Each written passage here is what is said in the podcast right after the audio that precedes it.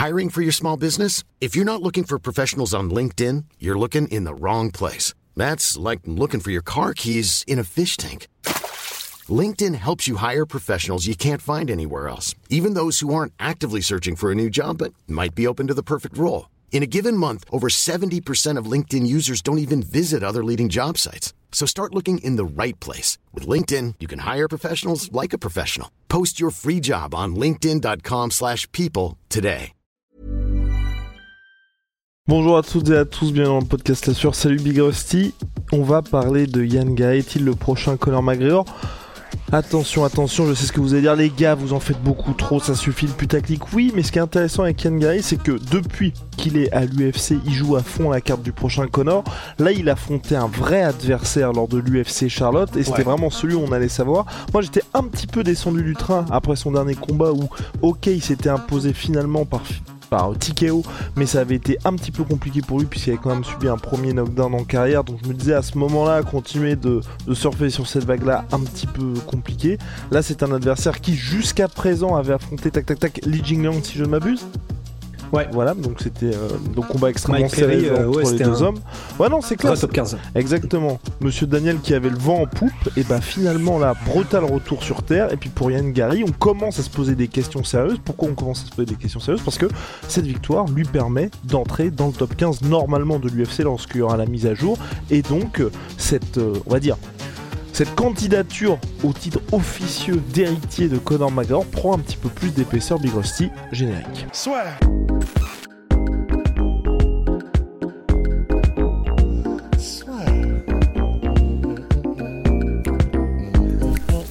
Sur le MMA avec une ibet. Quelle sera l'issue du combat? Une soumission? Un chaos?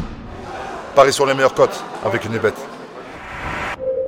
Alors Yann Gary, héritier de Conor McGregor, le futur Conor McGregor, le successeur de l'Irlandais? Bah oui, bah faut bien, faut bien trouver des titres euh, accrocheurs.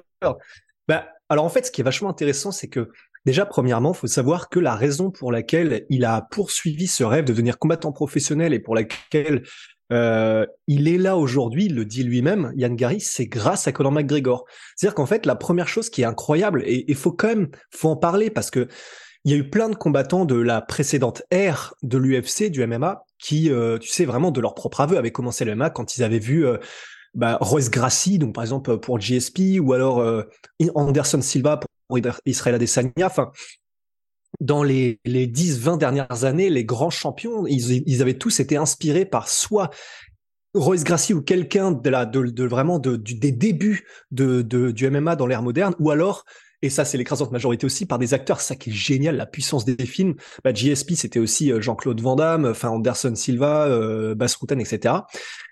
Et là on a donc avec Yann Gary quelqu'un qui est aujourd'hui top 15 en welterweight à l'UFC, Yann Gary qui est toujours euh, qui est toujours invaincu d'ailleurs si je ne m'abuse, et il est là parce que Conor McGregor lui a donné envie et il dit Yann Gary en fait il a donné à énormément de jeunes Irlandais l'envie de faire du MMA en se disant c'est possible de devenir l'un des meilleurs en étant irlandais, en venant de nulle part en Irlande, etc. C'est ce qui est vachement intéressant déjà. Ensuite, bah effectivement là contre Daniel Rodriguez qui est un vrai client, tu l'as dit, c'est-à-dire que personne ne, ne bat aussi facilement Daniel Rodriguez. C'est un mec qui est connu pour être salement dur au mal, grosse anglaise, gros vétéran. Et là, de l'avoir battu aussi facilement, sans vraiment avoir pris quoi que ce soit comme dégâts, et, euh, et en plus en l'ayant prédit, parce qu'il avait dit avant le combat Yann Gary, je vais mettre KO Daniel Rodriguez avec un high kick du droit, je ne veux que ça, c'est le seul truc qui m'intéresse, et si jamais je le mets KO avec autre chose, ce sera pas voulu eh ben, il l'a mis KO avec un high kick du droit en mode Leon Edwards, euh, en mode euh, cowboy stéroné avec, euh, tu sais, bah, la fin de direct qui fait qu'il décale sa tête et boum, du coup, tu le chopes avec le high kick qui vient derrière. Extrêmement propre, parfait. Il le suit ensuite et il le met hors d'état de nuire. Il l'avait prédit et en plus de ça, au micro, il est vraiment pas dégueu. C'est-à-dire que avoir le charisme de Conor McGregor, euh, faudra peut-être attendre des années avant qu'on revoie quelqu'un qui a ce truc parfait de le mec qui met des cas en 13 secondes à des légendes, il parle parfaitement, il a un pays derrière lui. Ça, c'est voilà, c'est la raison pour laquelle c'est euh, euh, la plus grosse star du MMA de tous les temps. Mais sans non plus aller du côté de futur Conor McGregor, parce qu'il aura jamais, je pense, l'impact et l'aura d'un Conor. bah, il parle vraiment bien, il s'exprime bien, il bégaye pas, il est créatif au micro, il est confiant, il, il, il est pas désagréable à écouter. Là, il commence donc petit à petit, il s'entraîne avec Henry Hooft à Killcliff, euh, il s'est entraîné aussi avec Leon Edwards, et il est dans des bonnes dispositions pour progresser au mieux et pour être au mieux conseillé dans sa carrière. On voit la progression qui est vraiment bah, qui est spectaculaire quand même, quoi, parce que on, a parlé de ce qu'il avait fait avec euh, D-Rod, même si on pourrait dire que stylistiquement, c'est un match qui peut l'avantager, puisque D-Rod est quand même plus sur l'anglaise, mais quand même, si personne n'a pu faire ça avant Yann Gary, c'est quand même que c'est pas si facile à faire, quoi.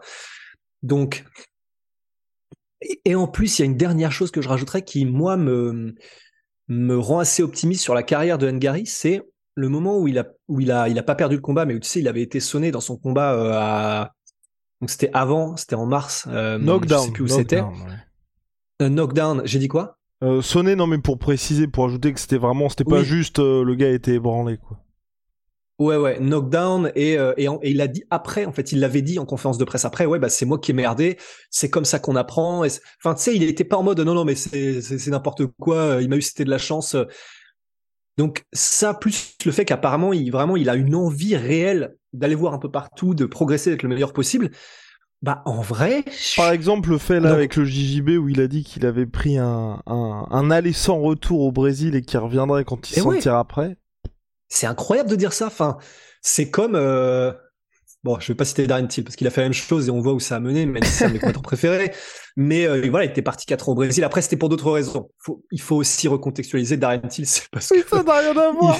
Il, il s'était fait poignarder en boîte de nuit. C'était tellement le bordel à Liverpool qu'il s'était barré. Bon, c'est pas pareil. Mais n'empêche que euh, il a été au Brésil, il a fait énormément de progrès à l'Astra Fight Team, etc. Il était revenu totalement différent et c'est donc très mauvais comme exemple, mais tout ça pour dire, lui en tout cas, Yann Gary, il veut aller dans un endroit où il n'est pas dans sa zone de confort pour apprendre là où il n'est pas forcément le meilleur. Et, euh, et, pourtant, il a une femme, il attend son gosse, etc. Enfin, c'est pas. Il fait vraiment, il va faire des sacrifices pour ça. Donc, le fait qu'il soit, qu'il ait un peu tout ce package, est-ce que c'est le futur Conor McGregor non. Ou alors, euh, je serais très étonné parce que c'est impossible ou, presque, et on le verra venir. Tu vois, Kramzat, on aurait pu dire c'est peut-être un futur Connor. Bon bah là, c'est en train un petit peu de patiner, mais mais il avait ce truc, il avait cette aura. Ian Gary, tu sens qu'il va aller loin. Je pense qu'il va aller loin. Est-ce que c'est le futur Connor du coup? Non. Mais il est quand même, il a quelque chose de spécial et il fait tout ce qu'il faut, en tout cas, pour aller le plus loin possible. Entièrement d'accord, Big Rusty.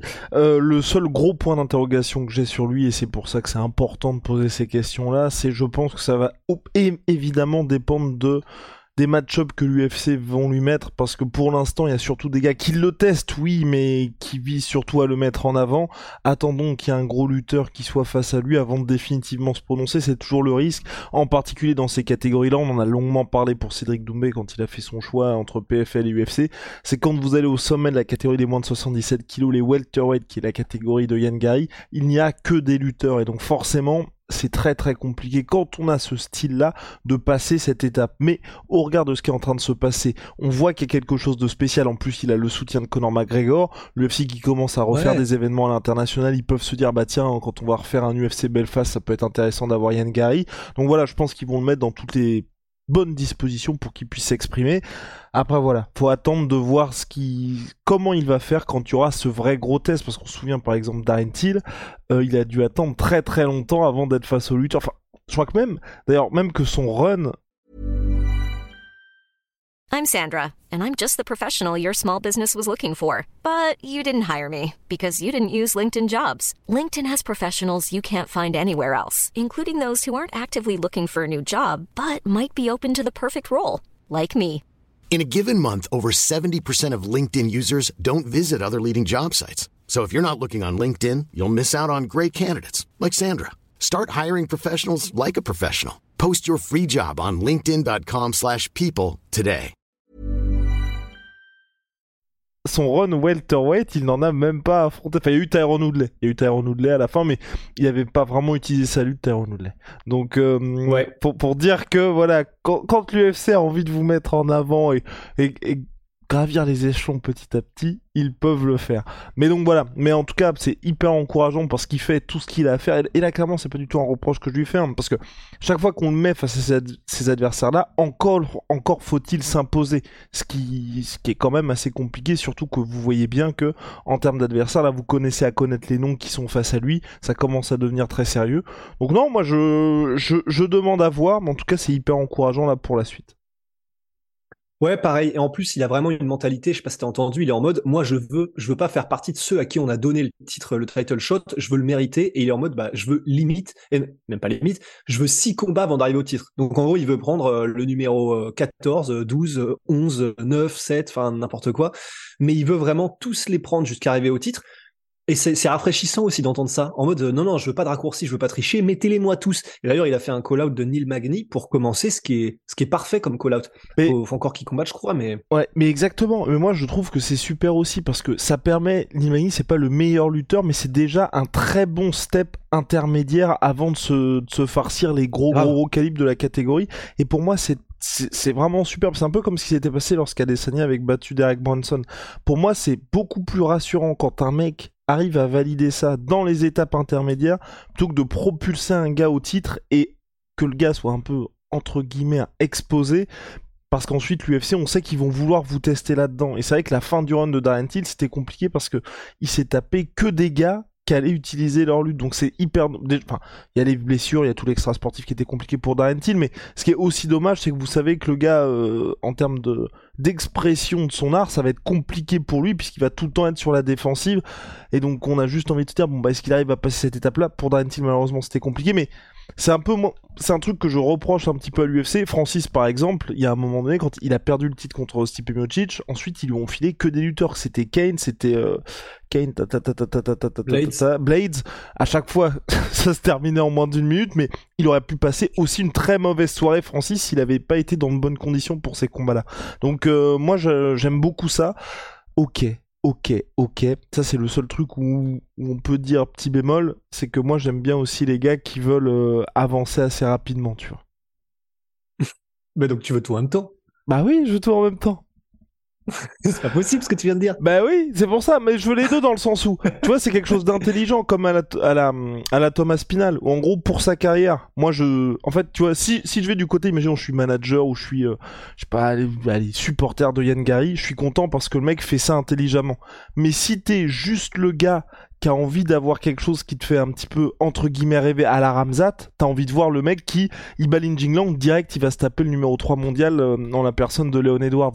Parce que le gars saute les étapes et s'il arrive à sauter toutes ces étapes là, tu te dis waouh, c'est complètement fou. Alors que le mec qui va pas à pas, on avait parlé avec Thomas Spinal là qui revient contre euh, Tibura pour le main event de l'UFC Londres, c'est hyper intelligent. Clairement, vous êtes manager de, de Thomas Spinal, enfin je pense que tous les gens qui l'entourent, c'est parfait parce que tu reviens d'une blessure traumatisante un an d'absence, t'as un gars, normalement ça devrait bien se passer, en même temps il te teste parce que c'est pas un nobody non plus, mais, mais personne n'a envie de voir ça parce que c'est pas avec une victoire contre Thibaut que tu vas dire John Jones, je veux t'affronter, je veux title shot demain.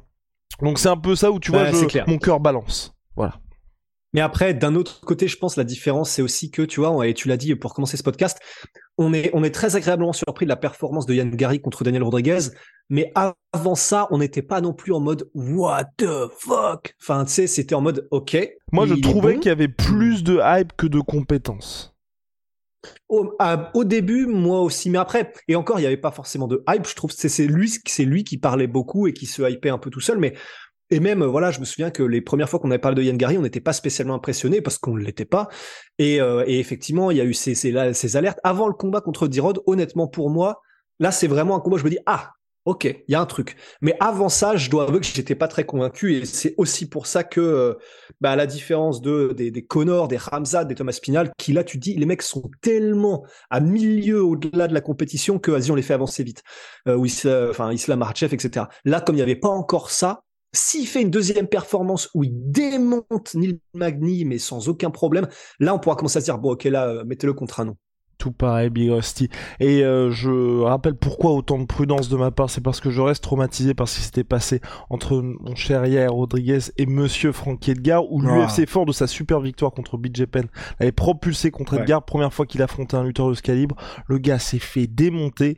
Et ce qui est encore plus inquiétant, voilà, c'est qu'Yair Rodriguez, il n'a plus affronté de lutteur depuis. Et quand il a perdu contre Max Holloway, il a perdu parce que Max Holloway a utilisé sa lutte. Et donc là, je pense qu'on aura un sale retour sur Terre contre Volkanovski, parce que Volkanovski extrêmement intelligent, l'un des combattants les plus intelligents hum, actuellement, je pense, en MMA, De l'univers. de l'univers tout entier, va sans nul doute utiliser sa lutte aussi. Et je pense que là, ça va encore être un ah ok, voilà ce qui se passe quand euh, Rodriguez affronte ce type de combattant.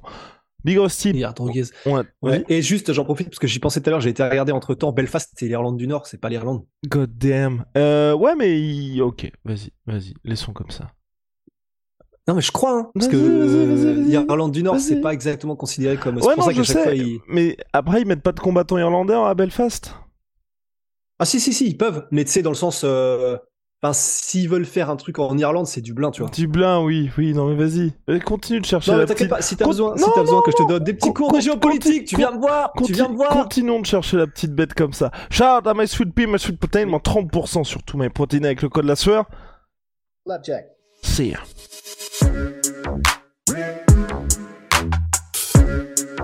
Et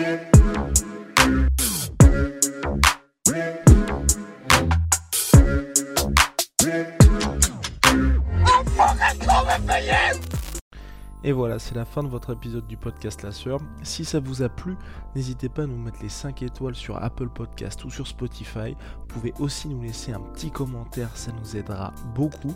Et si vous voulez aller plus loin avec nous, vous tapez La Sueur sur toutes les plateformes ou sur les réseaux sociaux, vous nous trouverez. Et là, vous nous écoutez très certainement en audio. On est aussi en vidéo sur YouTube, mais également sur Snapchat. Là encore, vous tapez La Sueur et on sera là. Merci de votre fidélité et à très vite pour de nouvelles aventures.